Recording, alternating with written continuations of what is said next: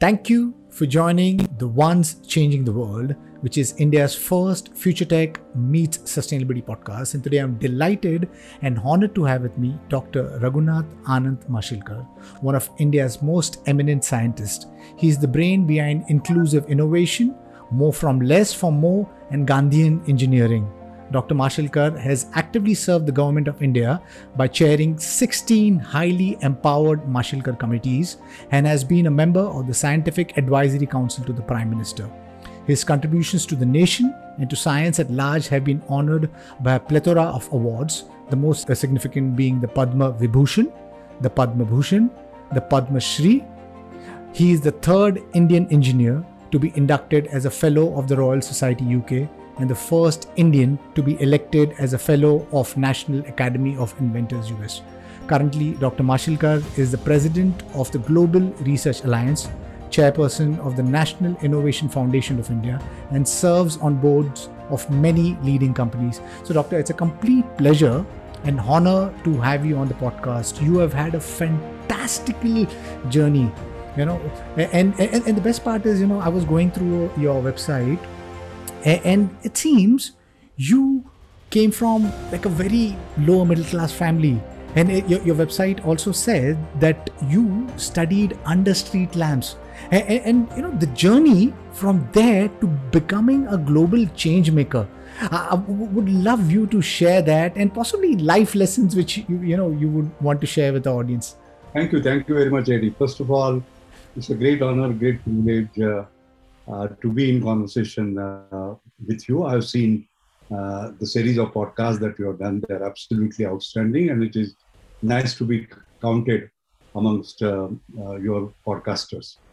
I think the first and foremost, since you asked about uh, uh, the fact that I came up uh, from humble beginnings, I think the first principle that I learned is that to whom you are born, where you are born, on what day you are born, under what conditions you are born, is not in your hand at all.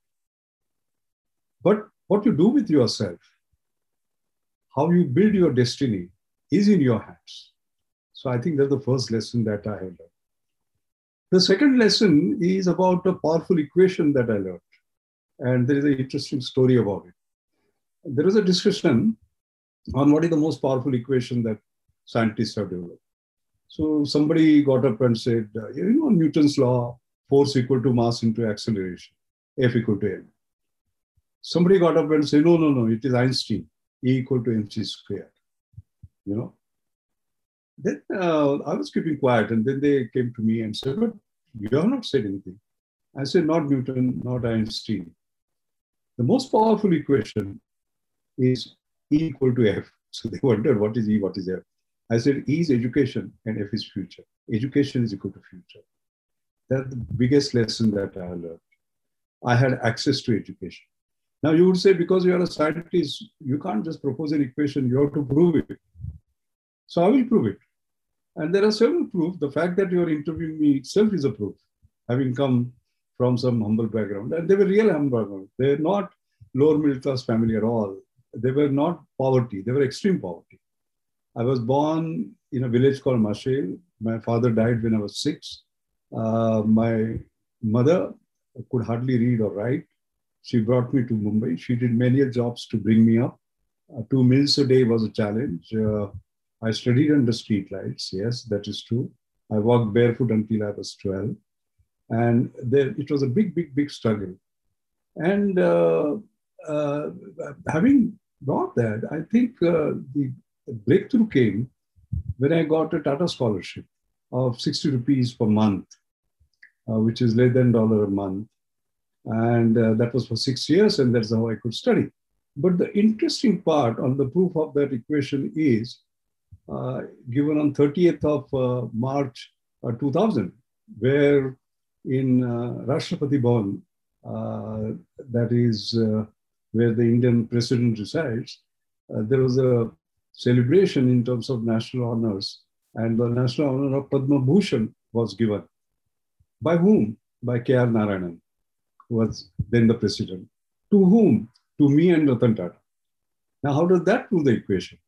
K. Narayanan himself was born in a very poor family, walked 10 to 11 kilometers every day back and forth. And um, his poor, uh, father and mother were so poor that they could not afford his tuition fee. So he would stand outside the class and take notes. Okay. But he got a breakthrough because he got a Tata scholarship and went on to become the president. I got a breakthrough because I got a Tata scholarship and went on to. And the most interesting thing is that one Tata scholar gave Padma Bhushan to another Tata scholar, but at the same time he gave it to Ratan Tata, who was uh, the uh, you know uh, uh, uh the father of, I mean the uh, head of the family of Tatas. Now you can just quite clearly see the power of education. Because of the power of education, K. Narayan was where he was. Because of the power of education, I was where I was. So I think the second lesson I have learned is the power of education. And that is why I always tell the government that you have to have three priorities. Your priority number one is education, priority number two is education, and priority number three is education. I would say that uh, these are sort of uh, uh, the critical lesson that I've got. Of course, it is education plus opportunity. It is not just education, as as we uh, sort of all know. So I will just summarize by uh, saying that uh, basically uh, education also gives you the confidence to deal with the world, and that also tells you that there are no limits uh, to what you can achieve, excepting the limits you put on sort of yourself. But the third lesson and the fourth lesson I would say because I have grown all along in scarcity, whether I was studying or whether I was doing my research, uh, etc. I did my research in poor India, not uh, uh, the India of today. There was a scarcity. But if you combine scarcity with aspirations, it's a deadly combination. So these are the four lessons. There are a lot of people who who complain that oh i don't have this and if i had this i could have done that. And and we i think waste our time in complaining that oh we don't have this and we don't have that. But you know the ones who want to do it i, I think they don't let anything stop themselves. And, and, i think that the word impossible itself i mean you know it, it's the mindset. If you kind of break down the the the spelling of it you know and, you, you how you it depends upon your perspective. Like i, I used to earlier call this pos, podcast i am possible. Because it, it's the way you say see things you know if if you're if you do not get con, you know constrained by boundaries uh, by where you are or what you are and where you come from and you want to go beyond i think you know you can like really go beyond. And, and you rightfully pointed out yeah the equation e equal to f education equal to future. I think that's the core. Uh, uh, today i think the internet is full of education. You know there's so much education. You know you could be sitting in a rural area or a urban area. You know there's something called as massive open online courses which is moocs which is education available for free. And I, so i firmly believe that the only thing that stops oneself is the desire and intent. Because if you have the desire and intent and the curiosity to learn more you, the internet is there. It's a it's a teacher and anybody and everybody can you know be what he or she wants to be you know because we, we're living in a fantastic uh, world. So thank you for sharing your journey. Now, uh, when I shared your introduction, I mean, I, I, I, gave like a very brief introduction, but you know, you have had such a colorful, uh, you know, uh, past. In in fact, even the present also, you're doing some wonderful, wonderful things. Uh, would you like to briefly kind of highlight your career, and and what's the next big problem that you're working on solving? Well, I uh, was trained as a chemical engineer. I uh, did my bachelor's degree in chemical engineering in an institute called UDCT, University Department of Chemical Technology, which has become now an autonomous institution called Institute of Chemical Technology. It has a university status, not that of a department, but a university. And I'm very proud to say that uh, I'm an alumnus of that uh, university and also the chancellor of that university for the last nine years. And I feel great about it. I did my PhD also uh, in chemical engineering there. I was abroad, for, uh, had a brief stint, and uh, came back under very interesting circumstances. Uh, because at that time, brain drain was very common. Uh, you went abroad and you never came back. And I came back at the age of 32, where I was doing a, a sort of uh, uh, outstandingly well there. And that itself is an interesting story. I remember the then Director General of CSIR, Council of Scientific Industrial Research, uh, Dr. Nayudamma had come to London. And I got a message from Dr. B.D. Chirk of NCL that I should go and see him. He didn't tell me why I should see him, but he was my guru. I said, You listen to the guru. I went.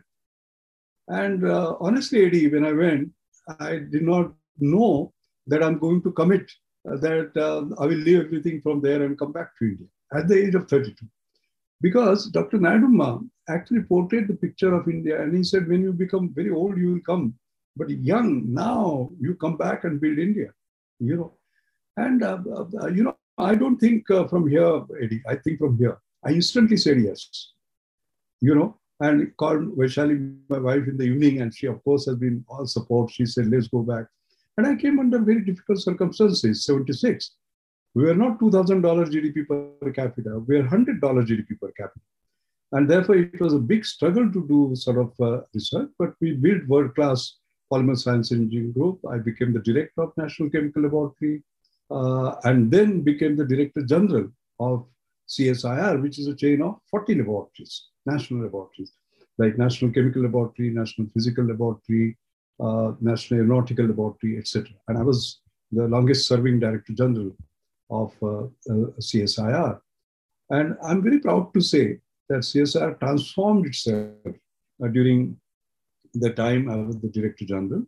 And um, Professor Jayant Narlikar, in his book Scientific Age, has uh, listed the top 10 achievements of Indian science technology in the 20th century, starting with Ramanujan and Raman and Green Revolution and so on. And the 10th achievement is the CSIR transformation. So it was uh, kind of leadership at a laboratory level, leadership at a uh, national level. That was my uh, uh, journey. And later on, I became the president of Global Research Alliance, which is not just CSIR of India, but CSIR of Australia, CSIR South Africa, Fraunhofer of Germany, VTT Finland, VTI Denmark, PNA Netherlands, Battelle USA, etc., etc. So this has been my uh, sort of career path. Now, a very important question that you asked, uh, what is it that you are sort of uh, up to and what is the big challenge? I believe that there are two big challenges that face the world today. The first is, of course, climate change. And the future is uh, something that we need to really worry about. And that is where all the talk of green energy and green hydrogen and the rest of it, and we'll come back to that later. So that is occupying my attention uh, in some form, and I will tell you about that later. But the other thing that is occupying my attention is inequalities there are huge inequalities that are a big challenge before the world. The rich have got richer, but the poor have got poorer. And pandemic has made the uh, sort of situation worse because those who are poor have become extremely poor. All right, hundreds and millions of them. And India is absolutely no exception to that. So the challenge, uh, therefore, is that whatever work we have done to reduce poverty for uh, let's say 10 to 15 years, have just vanished within 10 to 15 months, I would say. And we are back to square one. So, how do you actually reduce these inequalities again? We again can't take 10 to 15 years. We have to do it fast. So, it is not growth, it is inclusive growth. And it is not inclusive growth, it is accelerated inclusive growth. And for that, my mantra is inclusive innovation. What is inclusive innovation? I defined it as Gandhian engineering at a point in time. You know, Mahatma Gandhi had said that uh, there is every, uh, um, uh, you know, uh, enough for everyone's need, but not for everyone's greed. Or in other words, he had said, use the resources very carefully so that you can keep them for the next generation and the following generation and the following. That is getting more from less. And then he had also said, take the benefits of science to the poorest of the poor. All right. That means getting it for more and more people. So it becomes more from less for more. All right. That became the mantra, that became the Gandhi engineering. And that I've been pursuing relentlessly. I've uh, talked about it in almost 50 uh, cities of uh, the world, by the way, during the last 10 to 12 years. I uttered the words Gandhi Engineering for the first time in 2008 in Australia, where I was honored with a fellowship. And that means it is giving access equality despite income inequality. You know, just to give you an example, uh, you will see now. I mean, on the other day, I was walking on the road and I saw uh, a woman uh, wash, I mean, uh, cleaning the streets uh, uh, with a broom with one hand, but on the other hand, she had a mobile. Okay, that is despite being poor, so poor she has access. So, how do you make uh, high technology work uh, for the poor? That is my sort of uh, objective, and that is my big project. Uh, that is where I have created in my mother's name Anjani Mashelkar Inclusive Innovation Awards, basically, uh, where we create what is called affordable excellence. Normally, affordability and excellence don't go together, but it is all about making high technology work for the poor. So, summarizing, these are the two challenges climate change, I'm involved in that, and increasing inequalities, I'm involved. Lovely, lovely. Both are such huge problems, and obviously, I mean, I want to get into the, the, the climate change part, you know, in uh, depth and talk about your your involvement in it and on how you're working you know with the green hydrogen space. But but coming back to i mean to inequalities you know because you stressed on that. And i think it, it, it's globally i think it, it's eating up you know. I mean the the entire world you know it's not just in india you know. The, the inequality is like really really growing you know. Uh, and i think you rightfully pointed out it, it's getting more and more evident because you know there's those haves who've got everything and there's have nots who, who don't have even the basics you know. How do we kind of overcome the challenge? It, it is it, it, it's a global challenge which i think you know everybody needs to come together and f- try to find a, a, a constructive solution. Uh, because technology today i think it, it's growing rapidly. And i think in the next few possibly decades it's going to create huge and humongous Im- impacts. You know it's, it's going to completely upend the education industry possibly democratize education industry the healthcare industry the training. And and, and the list is pretty much uh, you know endless of the po- the benefits that, that the technology is going to do. But on the other side is also that you know the scary side of automation you know where like uh, artificial intelligence and autonomous vehicles you know could possibly you know create deep impact you know with, with automation. You know the maybe in the next possibly 30 to 30 years uh, those truck drivers starting with america because obviously it's going to hit over there. It's going to hit india after a certain point of time. You know those truck truck drivers are going to lose jobs. There there are there are you know the, the, these uh, basic uh, jobs like like the banking industry the guy kind of the people who kind of feed in uh, you know information they're going to lose job because of automation. And and and the list is pretty much endless. And so this the the way it's going to impact a that inequality which is already there and with the tech I think it's going to create more, more, the inequality is going to get more evident because the ones who understand tech or, or who have been invested in the, that are going to grow more prosperous and the ones who don't understand are going to be left out. How do we, how do we solve this challenge? What's the roadmap uh, or, or, what's the plan uh, over there to address this huge, huge problem? I think the important part, Eddie, to remember is that the technological change is not something that is new. It has been happening all over the uh, sort of uh, years, as a matter of fact. And uh, the major difference is in terms of uh, the exponential technology. And by exponential technology, I mean the performance is increasing exponentially, the prices are dropping exponentially, and the change is taking at exponential speed one, two, three. That is the major difference, as a matter of fact. All right. The first, second thing is that history shows that when technology takes away the old jobs, it creates new jobs. All right? Like the banking industry that you talked about, there are new jobs that are being uh, sort of uh, uh, created. In fact, I remember the former education minister, Prakash Javadekar, had come home for a cup of tea. I remember about four or five years ago. And at that time, I gave him a list of 55 new jobs that are going to come because of the exponential technology comprising big data analytics, artificial intelligence, uh, machine learning, deep learning, uh, Internet of Things, blockchain, and what have you. All right. So therefore, what is uh, important now is upskilling people in, in those uh, sort of uh, uh, areas. That is going to be the key. The third is, I would say, Indian phenomenon that you are seeing now in terms of digital India actually shows you how the digitalization and technology is helping. For example, you look at uh, uh, the uh, uh what was called as JAM, Jan Dhan Yojana, Aadhaar, and mobile. Okay. Now, Jan Dhan Yojana was a policy. Aadhaar was that identity card, individual identity card, and M was mobile. Okay.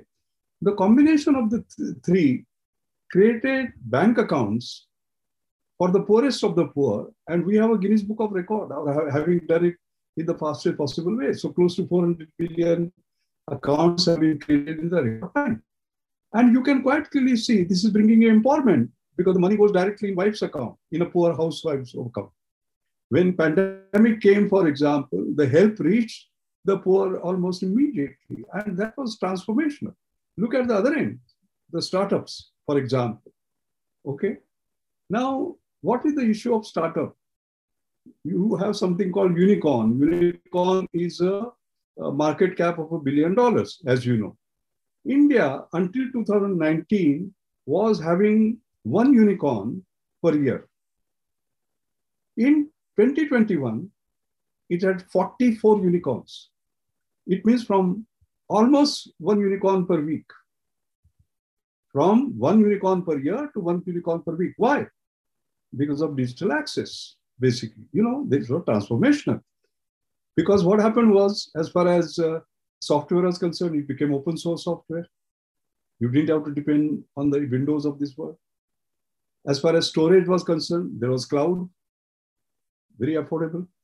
And as far as data was concerned, thanks to Jio, mobile internet, if you look at 4 rupees per Jio, uh, 4 rupees per GB and uh, uh, voice free. So therefore, I have done an analysis of the 116 um, uh, unicorns that have come up can you just believe it, Eddie? Half of them, close to half of them, come from tier three cities, tier two cities, and dropouts.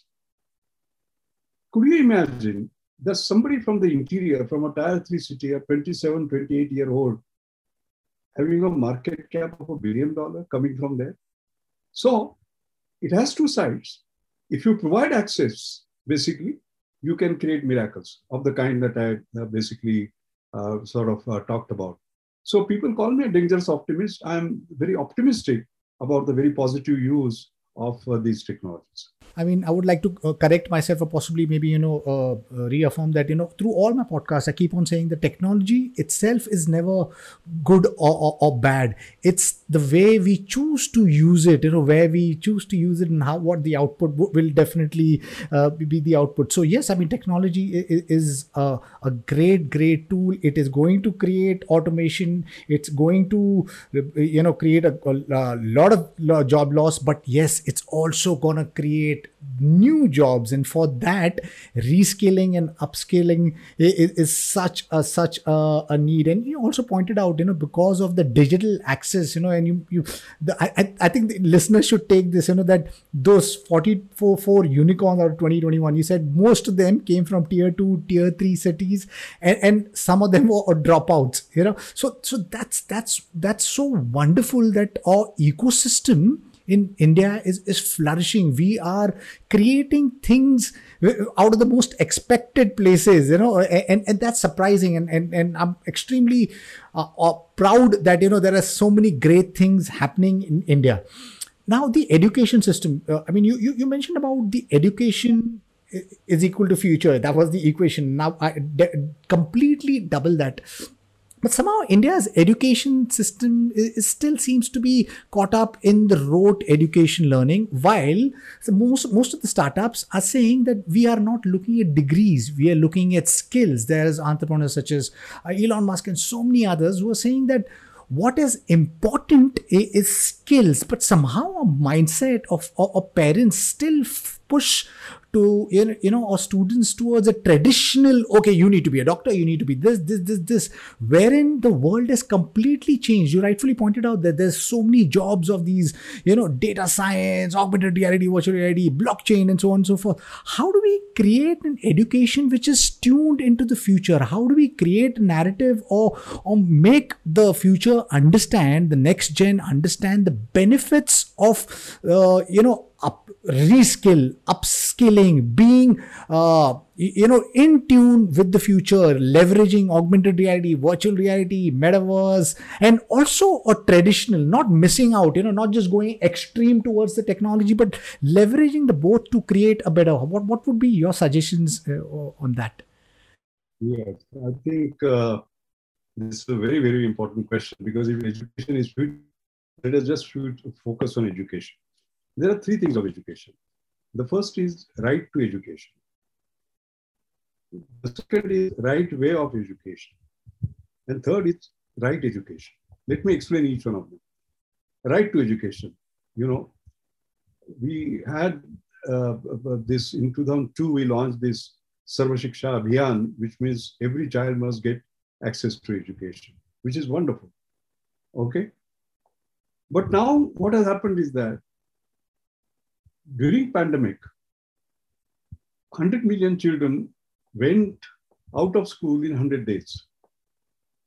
And then you had that uh, digital deprivation where one third of them did not have uh, digital access. Right?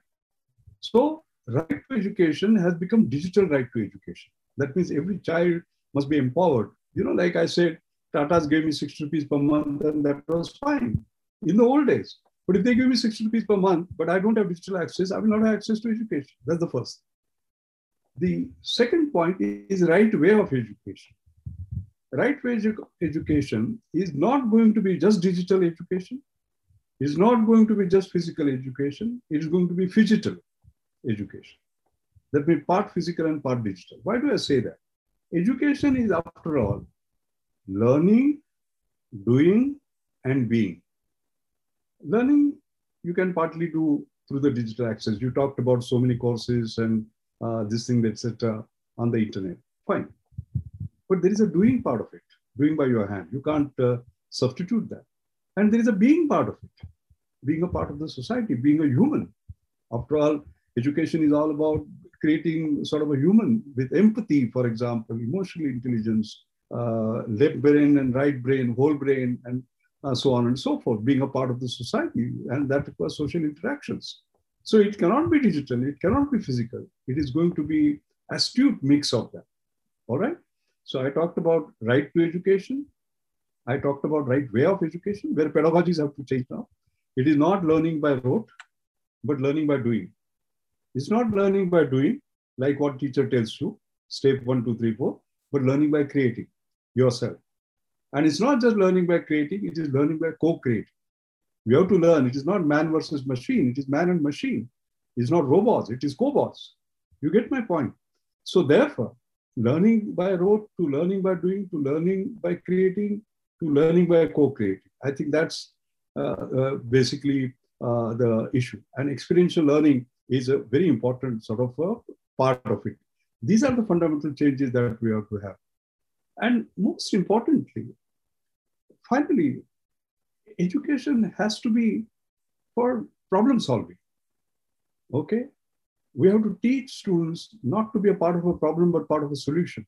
In fact, I'm on the Queen Elizabeth Prize of Engineering, which is a million pound prize, which is a Nobel Prize in engineering.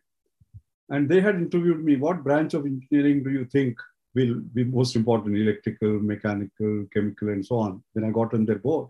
And I remember I said, none of that solution engineer.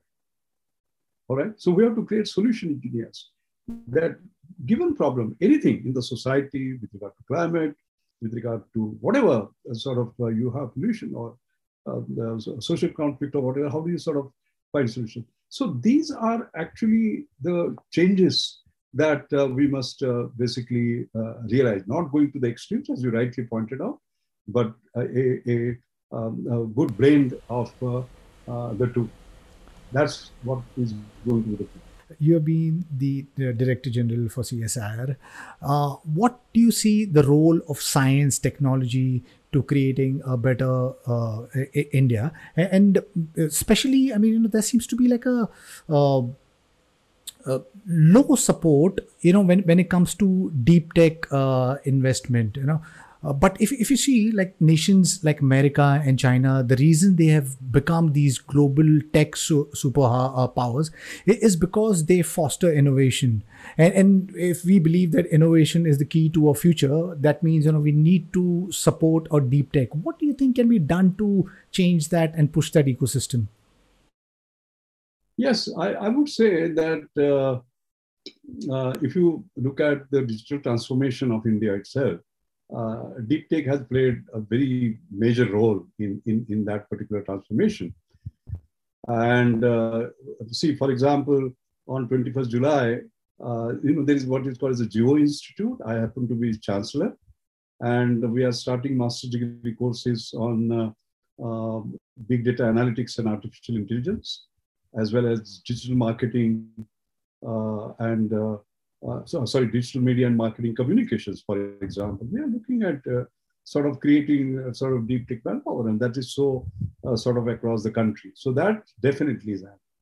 We are not doing with uh, as much speed as, for example, China. I must admit that. For example, AI is taught there to the school children, basically, you know, school going children. I think we need to sort of develop that. That's number one. Number two, as far as your fundamental question in terms of the role of science, technology, and innovation in building a better India, I think we could not have got a better answer than during the pandemic. Because 2020, people look at it as a, a sort of a year of pandemic. I look at it as a year of Indian science. Remember, when pandemic came, we did not have PPEs, all right, personal protection equipment. very important from China. We did not have diagnostics. We're importing from China. We did not have therapeutics, basically, the remdesivir of this world. We did not have vaccines. And today we have everything, basically. Our own vaccine, as we know. Our vaccine is our sort of own vaccine. Our therapeutics, we created some of the cheapest therapeutics in the world. We are biggest suppliers of, of, of these uh, uh, sort of uh, to the world. So therefore, the strong base that has been built up right from time of uh, independence, the investment that have been made, the vaccine did not come just like that by somebody snapped a fig I mean, for example, when Krishna Ella uh, created uh, Covaxin, it was not that overnight he created it. It was deep investment that were done for a number of years that happened. And country is realizing the benefit of having sort of invested that. So if you look at all the revolutions that have taken place, whether it was green revolution in agriculture, uh, whether it was white revolution, uh, whether uh, it was grey revolution, or even, I mean, if you look at Indian technology, for example, you know, we grew in denial-driven innovation region. Okay, we didn't have supercomputer. We begged uh, US. They did not give it. We said thank you very much.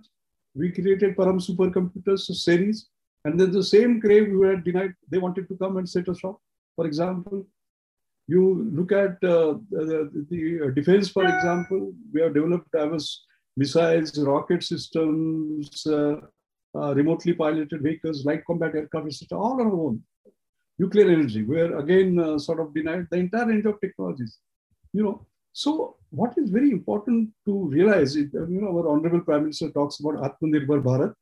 Now we can see the importance of that Atmanirbhar uh, sort of Bharat because not that only uh, these technologies will be denied, even civilian technologies are sort of denied. I've seen in my own long career uh, how alpha olefin, butyl etc. They were all civilian technologies they were denied. And India has demonstrated that particular capacity. So I would say from the national security point of view, whether it is health, whether it is food, uh, whether it is uh, military security, etc., uh, etc., India has done um, uh, uh, sort of us proud in terms of creating these technologies. Can we do it better? Certainly. Can we put in more? Certainly. Can we move faster? Certainly. There is no question about it.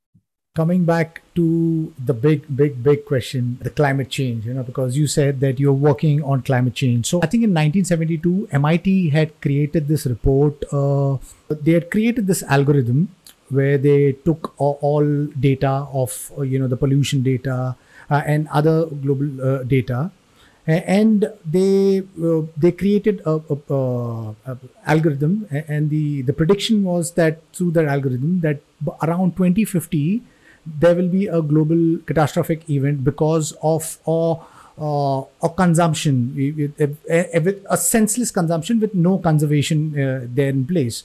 The head of KPMG sustainability took the same report, the same uh, algorithm, it's, it's, the world uh, model. They fed in the, the recent data, the eh, and and according to their uh, analysis, it seems we are bang on target of you know not even 2050 possibly 2040 of a complete uh, catastrophic uh, climate uh, problem because of a mindless con- uh, consumption without a- any consumption.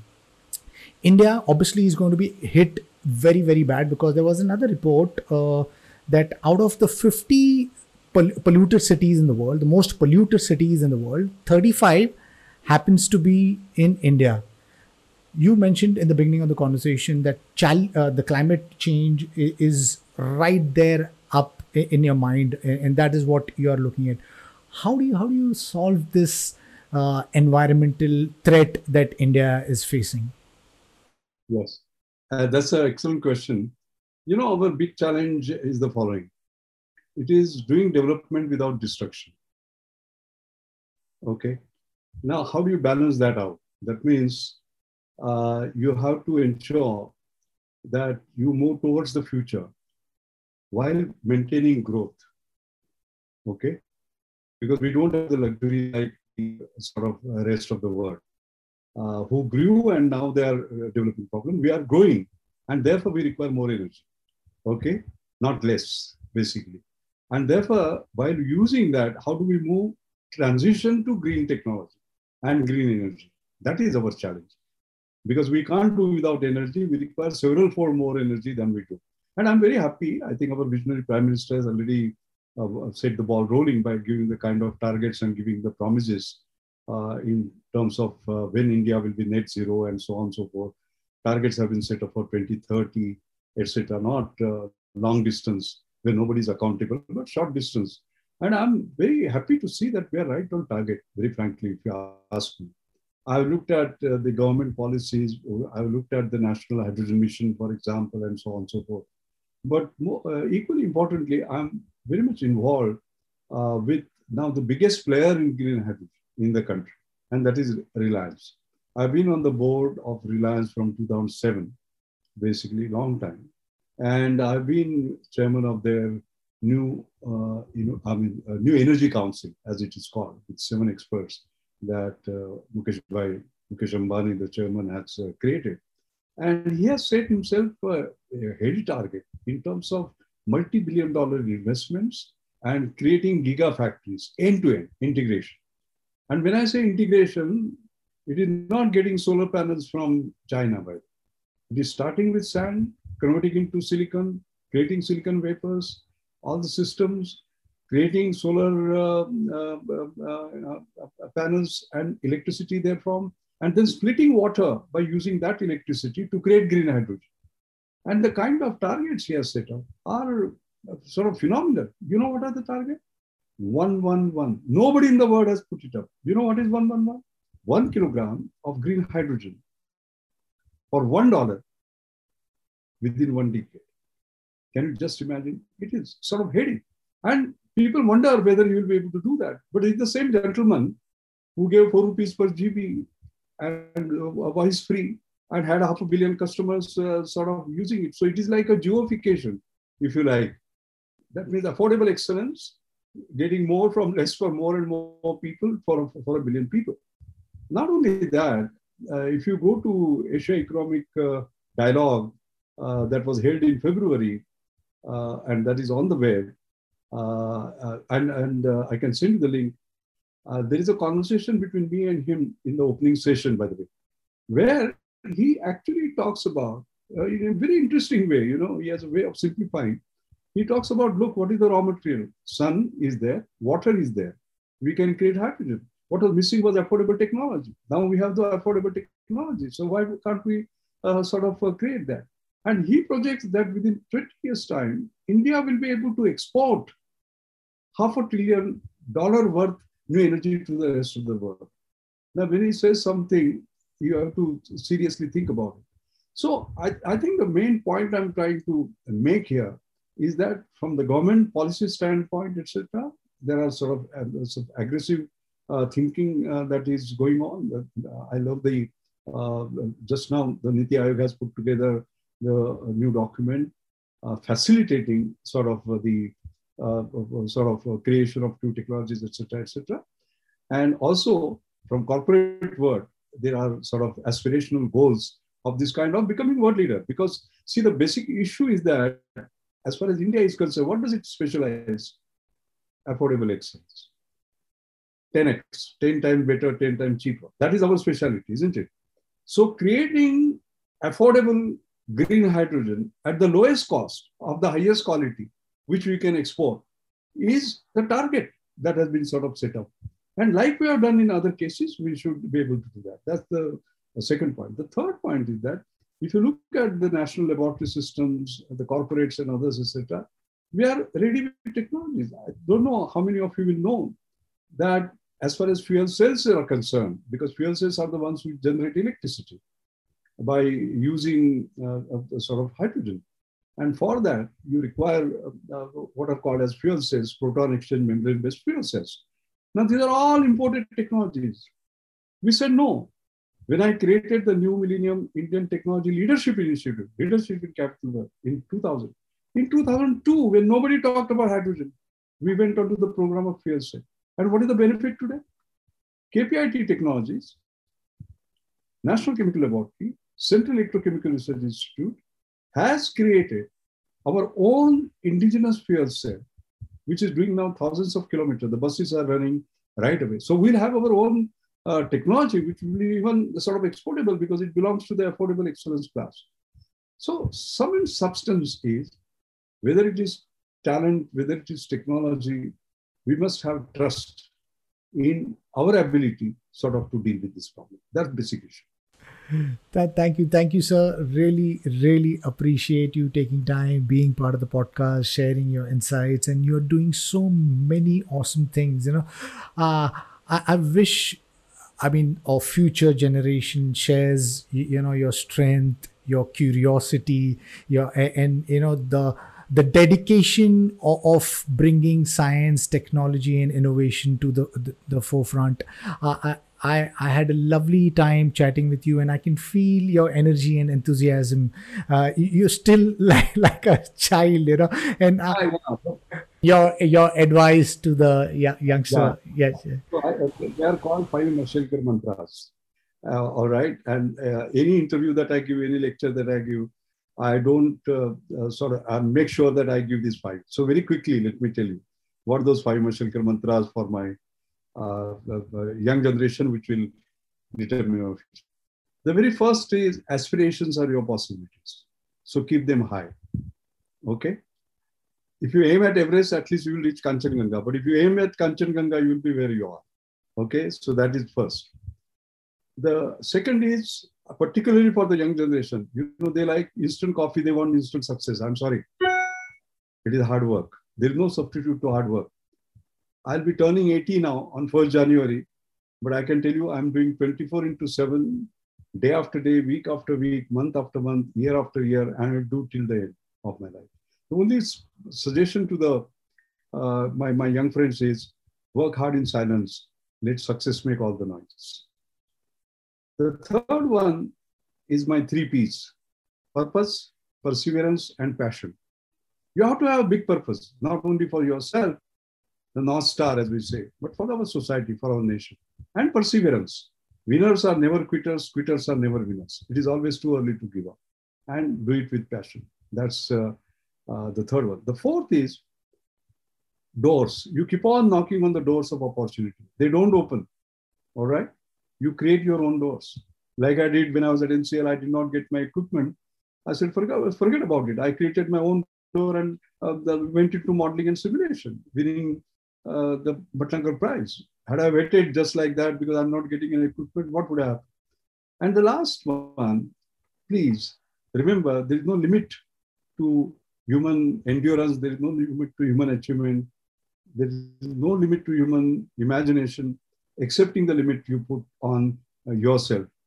And therefore, whatever you achieve, basically, remember the ladder of excellence is limitless. All right. And therefore, whatever you achieve, I would simply say, you have to say to yourself, my best is yet to come. So every day in the morning, my last message is get up in the morning, say, my best is yet to come. Maybe today is the day.